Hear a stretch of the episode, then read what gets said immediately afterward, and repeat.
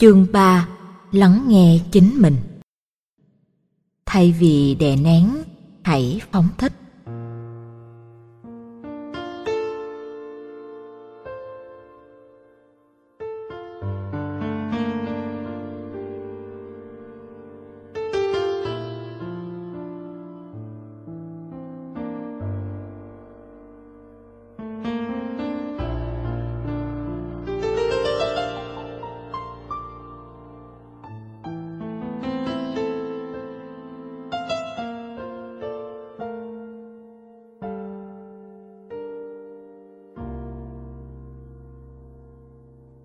Phần trên, tôi vừa nói đến việc đừng đè nén cơn giận, vì hành động ấy có thể đưa chúng ta đến cảm giác bế tắc. Nhưng làm cách nào để phóng thích cơn giận thì theo tôi cũng không phải vấn đề đơn giản. Đầu tiên hết, chúng ta phải tự nhắc mình đừng ôm giữ cơn giận. Tôi sẽ kể ra đây một câu chuyện ngắn xem như là cơ sở để quý vị cùng luận bàn về lòng sân hận. Đó là câu chuyện về anh bán mũ dưới gốc cây. Giữa trưa, không có khách mua hàng, trời lại nắng như đổ lửa. Anh lấy chiếc mũ che mặt và ngủ một giấc say sưa. Khi giật mình thức dậy, anh hốt hoảng vì tất cả mũ đã mất hết. Xung quanh không có ai. Sau một hồi, anh nhận ra có một đàn khỉ cũng lấy mũ che mặt và nằm ngủ trên những cành cây. Lúc đó anh bán mũ vừa mừng vừa tức mừng vì không bị mất cấp mũ, tức giận vì bị đàn khỉ phá phách nghịch ngợm. Anh quắt áo nhưng không có cách nào lấy lại những chiếc mũ. Anh ta lấy đá ném thì bị cả đàn khỉ ném lại. Những cành nhánh khô và quả làm anh bị nhiều thương tích. Càng giận dữ, anh càng la hét cua tay cua chân thì đàn khỉ càng khọt khẹt nhái lại các động tác của anh. Thất vọng, anh ném mạnh chiếc mũ của mình xuống đất.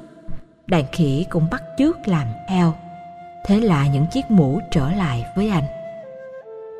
Câu chuyện cung cấp ý niệm về tính hiệu quả tình cờ của lòng sân hận.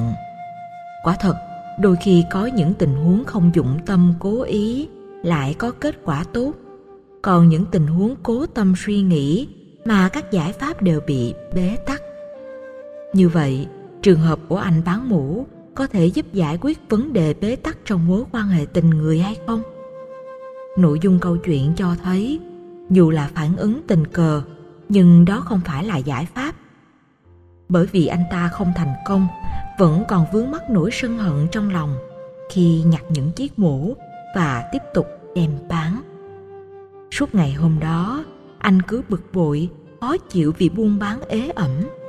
Tối đến, mãi trằn trọc khó ngủ, cộng thêm sự phá phách lúc sáng của đàn khỉ, cảm giác khó chịu ngày càng tăng. Anh cứ nhớ về ngày bán mũ không may mắn đó, càng nghĩ càng khiến hạt giống sân hận trỗi dậy trong lòng. Những hạt giống xấu ấy cứ lặp đi lặp lại một cách vô thức.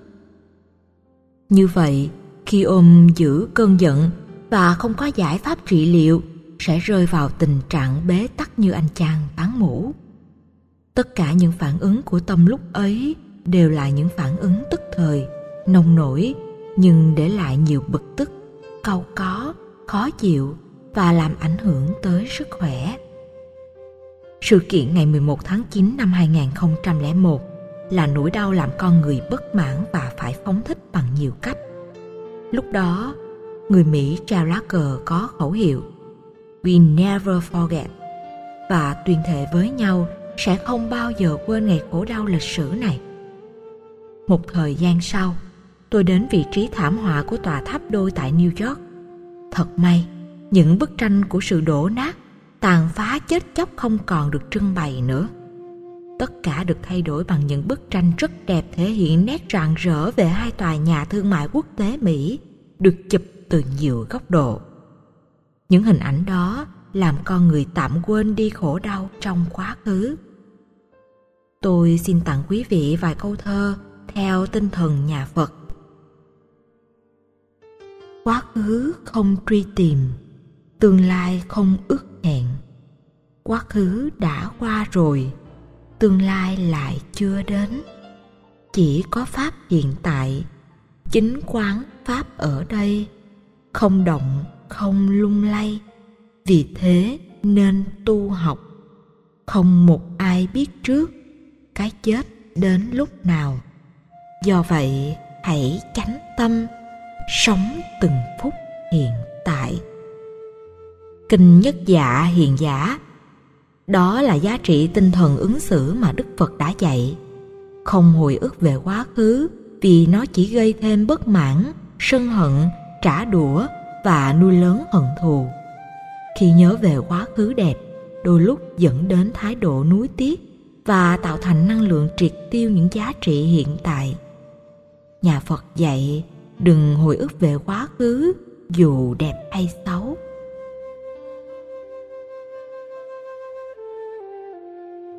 Dù hạnh phúc hay khổ đau, thì mới có cơ hội cảm nhận được cuộc sống đó là chân lý đức phật dạy cần phải nhớ. Đừng cường điệu hóa sự sinh ly tử biệt, chết chóc than thương, vì nó chỉ làm cho con người có ấn tượng không tốt về cuộc đời. Đôi khi dẫn đến thái độ sống tiêu cực, chán nản, thất vọng. Từ cách trải rộng tình thương thông qua các hoạt động từ thiện xã hội, chăm sóc người kém may mắn sẽ giúp chúng ta giải phóng được cơn giận mà hướng tới một tương lai tốt đẹp hơn. Theo nhà phật, không nên đè nén cơn giận vì cơn giận sẽ bị biến dạng thành nhiều hình thức rất nguy hiểm như tôi vừa nêu trên. Rõ ràng, cần phải phóng thích cơn giận, nhưng phóng thích bằng cách nào? Việc phóng thích nỗi khổ đau và sân hận là nhu cầu tinh thần, giống nhu cầu ăn uống, hít thở không khí, làm việc, vui chơi giải trí. Nếu phóng thích không có phương pháp như ném đồ đạc ra khỏi nhà là đang làm cho đường phố, môi trường bị ô nhiễm. Như vậy, chỉ được việc mình, nhưng có hại cho người khác. Vì thế, nhà phật dạy con người phải hiểu được các thao tác kỹ thuật phóng thích lòng sân. Có phương pháp để nỗi khổ đau được nhổ tận gốc. Khi nhận dạng bản chất của sự giận dữ, phải truy nguyên nó từ những gì được che kín những phiền não vi tế ẩn núp bên trong mới chính là kẻ thù thật sự. Còn những biểu đạt sân hận qua lời nói, hành động, bạo động, khủng bố chỉ là hệ quả của lòng sân chưa được chuyển hóa. Để tháo gỡ gốc rễ khổ đau do sân hận mang lại, phải nhìn sâu vào bản chất của nó. Muốn nhổ tận gốc, phải nỗ lực bằng nhiều cách mới chuyển hóa được. Sân hận giống như con đĩa nếu chặt thành ba khúc thì nó trở thành ba con. Chặt thành mười khúc thì nó trở thành mười con. Chặt thành trăm mảnh thì nó trở thành trăm con. Vì vậy, đừng chặt nó, đừng kháng cự bằng cưỡng lực mà hãy chuyển hóa theo cách thức nhận dạng được mặt mũi, nguyên nhân tại sao nó lại tạo ra khổ đau.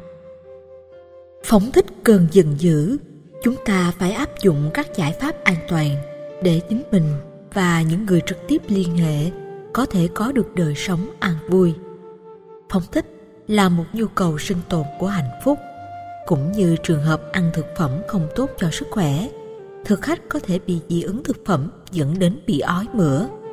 Ói mửa là phóng thích độc tố trong thực phẩm.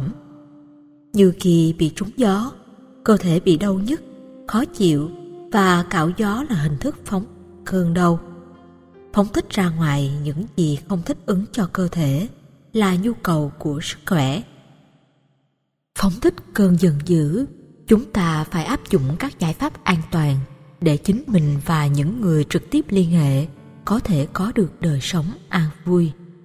Phóng thích là một nhu cầu sinh tồn của hạnh phúc, cũng như trường hợp ăn thực phẩm không tốt cho sức khỏe. Thực khách có thể bị dị ứng thực phẩm dẫn đến ói mửa ói mửa là phóng thích độc tố trong thực phẩm. Như khi bị trúng gió, cơ thể bị đau nhức, khó chịu, và cạo gió là hình thức phóng thích cơn đau. Phóng thích ra ngoài những gì không thích ứng cho cơ thể là nhu cầu của sức khỏe. Sự phóng thích sân hận ra khỏi cảm xúc và đời sống con người còn quan trọng hơn phóng thích độc tố. Mỗi khi độc tố sân hận nhiễm vào trong nhận thức thì dòng máu hạnh phúc sẽ tím bầm buồn phổi không còn oxy của hạnh phúc để thở. Các hành vi ứng xử của người bị nhiễm độc sân hận trở thành kẽm gai, lựu đạn, làm khổ đau bản thân và tha nhân. Sự phóng thích nỗi đau của sân hận lúc này là một nhu cầu. Tuy nhiên, không phải lúc nào sự phóng thích cũng mang lại an lạc nếu không biết cách làm đúng đắn. Đừng đổ sự giận dữ lên người thân mà hãy bỏ những sản phẩm xấu xí của sân si vào sọt rác, rồi tiêu hủy. Những người xung quanh cần có không gian trong lành để thở, để sống hạnh phúc. Phóng thích sân hận thành công, đòi hỏi phương pháp, nghệ thuật mà nền tảng vốn từ nhận thức sáng suốt, thể hiện qua hành vi thích hợp. Tâm lý học hiện đại phương tây có dạy phương pháp xả cơn giận. Phương pháp này giống hình ảnh xả ống khói trong nhà để mang lại không khí trong lành khi bị nghẹt khói. Nếu lúc nhà bị nghẹt khói do lỗ thông ống khói bị bít, thì nhu cầu cần thiết là phải mở nắp ống khói, mở toan cửa chính và cửa sổ để tống khứ khí carbonic ra ngoài. Mở cửa là hành động cứu mạng con người. Những nhà tâm lý học hiện đại cũng lý luận tương tự. Mỗi khi sân hận là thải khí độc ra môi trường. Cũng vậy, có các mối quan hệ cảm thấy rất ngột ngạt, khó thở, đến nỗi không muốn nhìn mặt, nói chuyện, sinh hoạt chung, chỉ muốn dứt khoát với nhau. Trong tình thế đó, họ dạy phương pháp xả hơi. Theo nhà phật, phương pháp xả hơi này rất nguy hiểm. Khi quý vị ghét người nào đó, các nhà tâm lý học khuyên chúng ta nhờ nghệ nhân tạo ra hình nộm bằng giống người mà mình ghét, để bạn dùng vũ lực đập vào hình nộm cho tàn nát. Khi cơn giận được trút vào hình nộm, thì bỗng nhiên chúng ta có cảm giác nhẹ nhõm, tránh được cơn điên trước mặt. Một số nơi có phong tục tập quán dạy người dân sử dụng phương pháp xả hơi bằng cách trút cơn giận lên hình nộm. Cũng có người khuyên, khi giận thì nên đập bàn, đập ghế, xô đẩy, đập phá, gào thét để cơn giận có chỗ phóng thích. Đây là phương pháp xả hơi cơn giận để không bị ngạt thở do sân hận gây ra. Theo nhà phật, cách phóng thích sân hận này lại vô tình đang tập dược, thao diễn cho những trận giả chiến của lòng sân hận, chứ không thật sự làm nguôi và chuyển hóa. Thậm chí tạo ra các tâm lý phản tác dụng. Ngay cả trò chơi thể thao, các môn võ nghệ thuật vận động viên phải tập dược đấm đá bao cát bằng nhiều thao tác mỗi ngày. Trong lúc tập dược họ phải nghĩ bao cát chính là đối thủ. Kẻ thù phải triệt tiêu để giành chiến thắng. Cứ mỗi lần tập luyện, người tập có chủ đích trút vào đối tượng giả tất cả sự bực tức, giận dữ, khó chịu, khổ đau. Hành động trút đổ này đem lại tác hại nhiều hơn là giá trị trị liệu. Không nên sử dụng phương pháp này vì khi đang giận, nếu không có hình nộm, bao cát, đồ đạc, thì ta sẽ trút cơn giận vào đâu? Thay thế đối tượng của cơn giận từ con người thành đồ vật, không làm cho nỗi giận giảm đi. Ngược lại, càng làm phát triển mãnh liệt hơn, như diều gặp gió, lửa gặp dầu. Rõ ràng, phương pháp tả hơi tạo ra nhiều bế tắc, không phải là giải pháp. Hiện nay một số cường quốc trên thế giới đang thử bao mạc nhân, nguyên tử dưới lòng biển, hay sa mạc. Họ nghĩ điều đó không ảnh hưởng đến đời sống con người. Phải chăng đây là ngụy biện? Vì họ biết, mỗi lần thử bom hạt nhân, địa cầu bị chấn động, biến dạng về cấu hình của mặt đất, và có thể làm xê dịch kinh tuyến, vĩ tuyến một vài cm hoặc hơn. Chính sự chấn động đó lâu ngày tạo ra địa chấn dưới lòng biển, sóng thần, động đất, các loại hình thiên tai bão lũ rất nguy hiểm cho mạng sống con người. Dù khoa học chưa chứng minh được những tác hại to lớn từ sự thử nghiệm này, song rõ ràng có nhiều nguy hại ảnh hưởng đến môi trường sống con người với nhiều hình thức khác nhau. Quan sát trên truyền hình về cách thử bom nguyên tử hạt nhân có thể thấy độ chấn động lan truyền khủng khiếp với đường kính rất lớn, tùy theo mức độ tàn phá. Lúc ấy, tất cả muôn thú trong rừng, động vật dưới biển, loài bò sát sống dưới lòng đất hay trong hang đều bị tiêu diệt. Thậm chí, kim loại có thể chảy thành chất lỏng.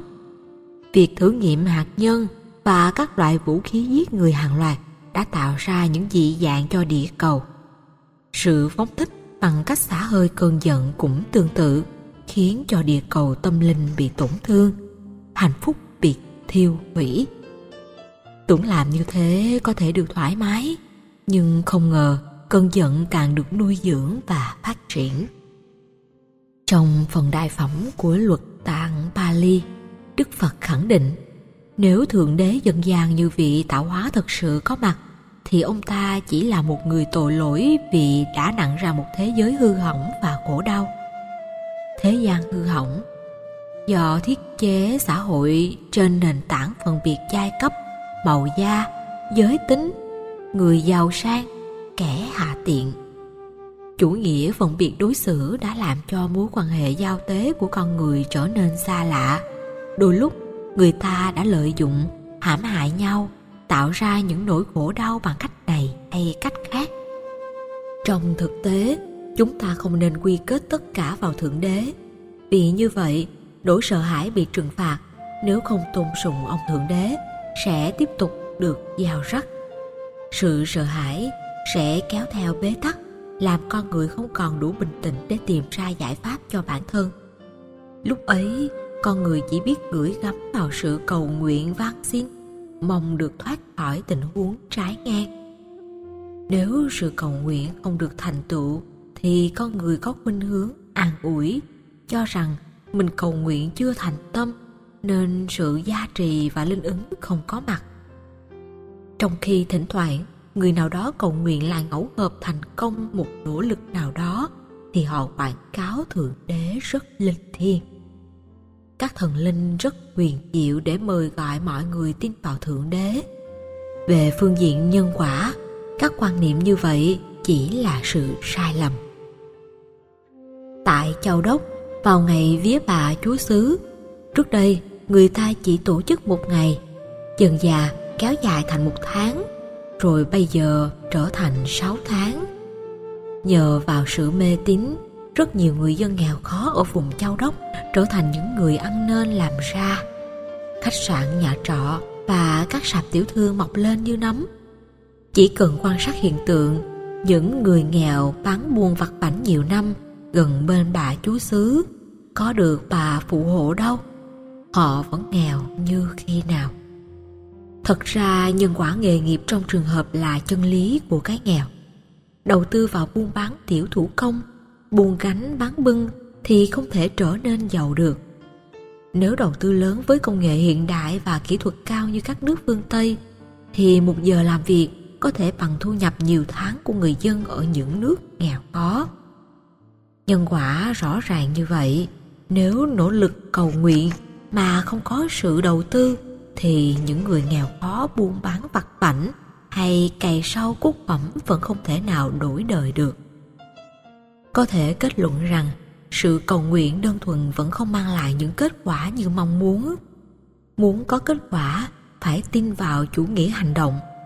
Điều này đòi hỏi người mong muốn phải giao trồng rất nhiều công đức thì mới có kết quả được. Lời cầu nguyện sẽ đóng vai trò chất xúc tác để những hạt giống tốt đã gieo trồng được trổ nở sớm hơn dự định. Con người phải gieo trồng phước báu và công đức thì khi đối đầu với các ách nạn, lời nguyền cầu được tai qua nạn khỏi sẽ làm cho phước lực đã có được trổ quả an lành sớm hơn dự định.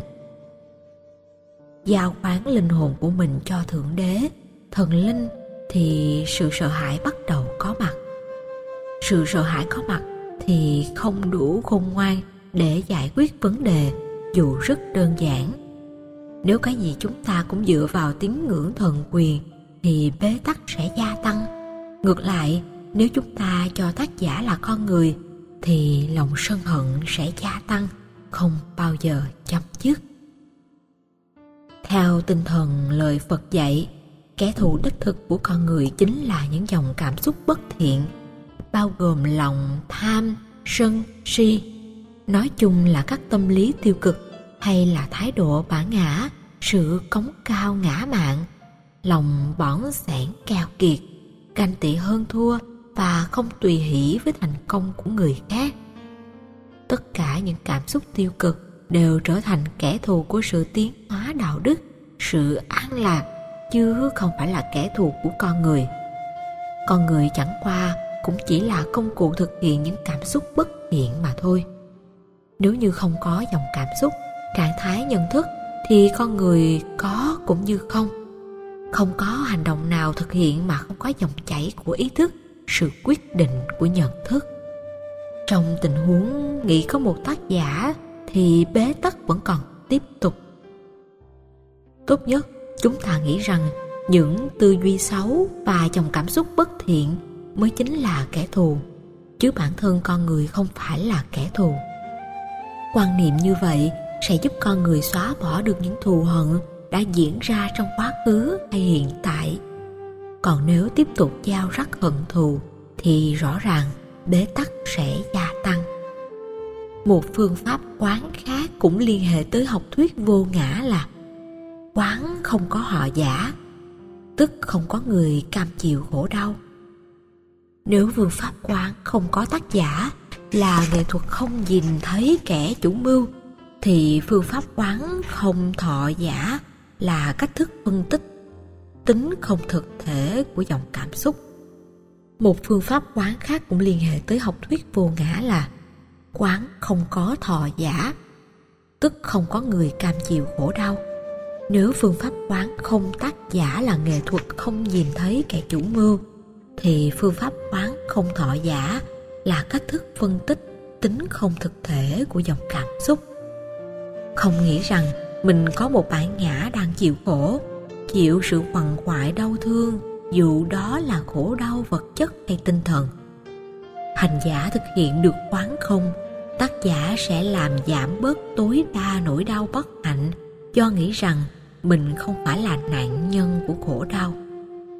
Phương pháp quán không thọ giả không phải là cái nhìn phủ định tính cách cảm thọ, mà là một nghệ thuật tâm lý nhằm tách rời tính cách nạn nhân ở người đang vướng vào khổ đau. Khi quan niệm được không có sự cảm nhận hay không có con người đang cảm nhận những khổ đau, thì khổ đau dù có thật, lớn ở mức độ nào cũng trở nên bình thường. Khổ đau gắn liền thân thể vật lý hoặc dòng cảm xúc. Thân thể vật lý là đối tượng quan trọng để mắt xích của cảm xúc bám víu vào nỗi đau của cảm xúc thường bám vào thân mà tồn tại. Đối với những người tôn thờ thân thể sẽ quan trọng bảo hiểm nhân thọ. Mỗi khi bất cứ người nào vô tình hay cố ý đụng đến chi phần của cơ thể, họ có thể thừa kiện người đó ra tòa hoặc làm cho người kia sợ không dám đụng đến nữa. Khi quan trọng hóa thân thể như vậy, người đó đã thừa nhận có một chủ thể đang chịu đựng sự khổ đau và có sự đau đang tồn tại nên họ mới sử dụng rất nhiều hệ thống an toàn, an ninh để bảo vệ thân thể. Tất cả những phương tiện bảo hộ đời sống cũng rất cần thiết để cho con người được an tâm. Tuy nhiên, khi có quá nhiều hệ thống an toàn được thiết lập, thì nỗi sợ hãi đã được gieo rắc trong sự bảo hộ này rồi. Lúc còn tại thế, đức phật giảng toàn những kinh điển cao thượng đi ngược lại truyền thống văn hóa của ấn độ giáo và các tôn giáo khác. Nhưng ngài không hề sợ ai ám sát. Trên thực tế, ngài đã từng bị vu khống, ám sát, nhưng tất cả những nỗ lực bất thiện đó vẫn bó tay trước đời sống đạo đức của ngài. Sở dĩ được như vậy là vì ngài sống với trạng thái cảm xúc không có thọ giả. Để có thể chuyển hóa cảm xúc từ tiêu cực thành tích cực, theo tôi quý vị nên thực tập phương pháp quán không thọ giả này để bản thân tự biết rằng đè nén cảm xúc là quyết định không đúng đắn. Thay vì đè nén, chúng ta hãy giải phóng những cảm xúc tiêu cực ấy, giải trừ cảm giác thù hận, sân hận trong mình thì mới mong có thể chuyển hóa được.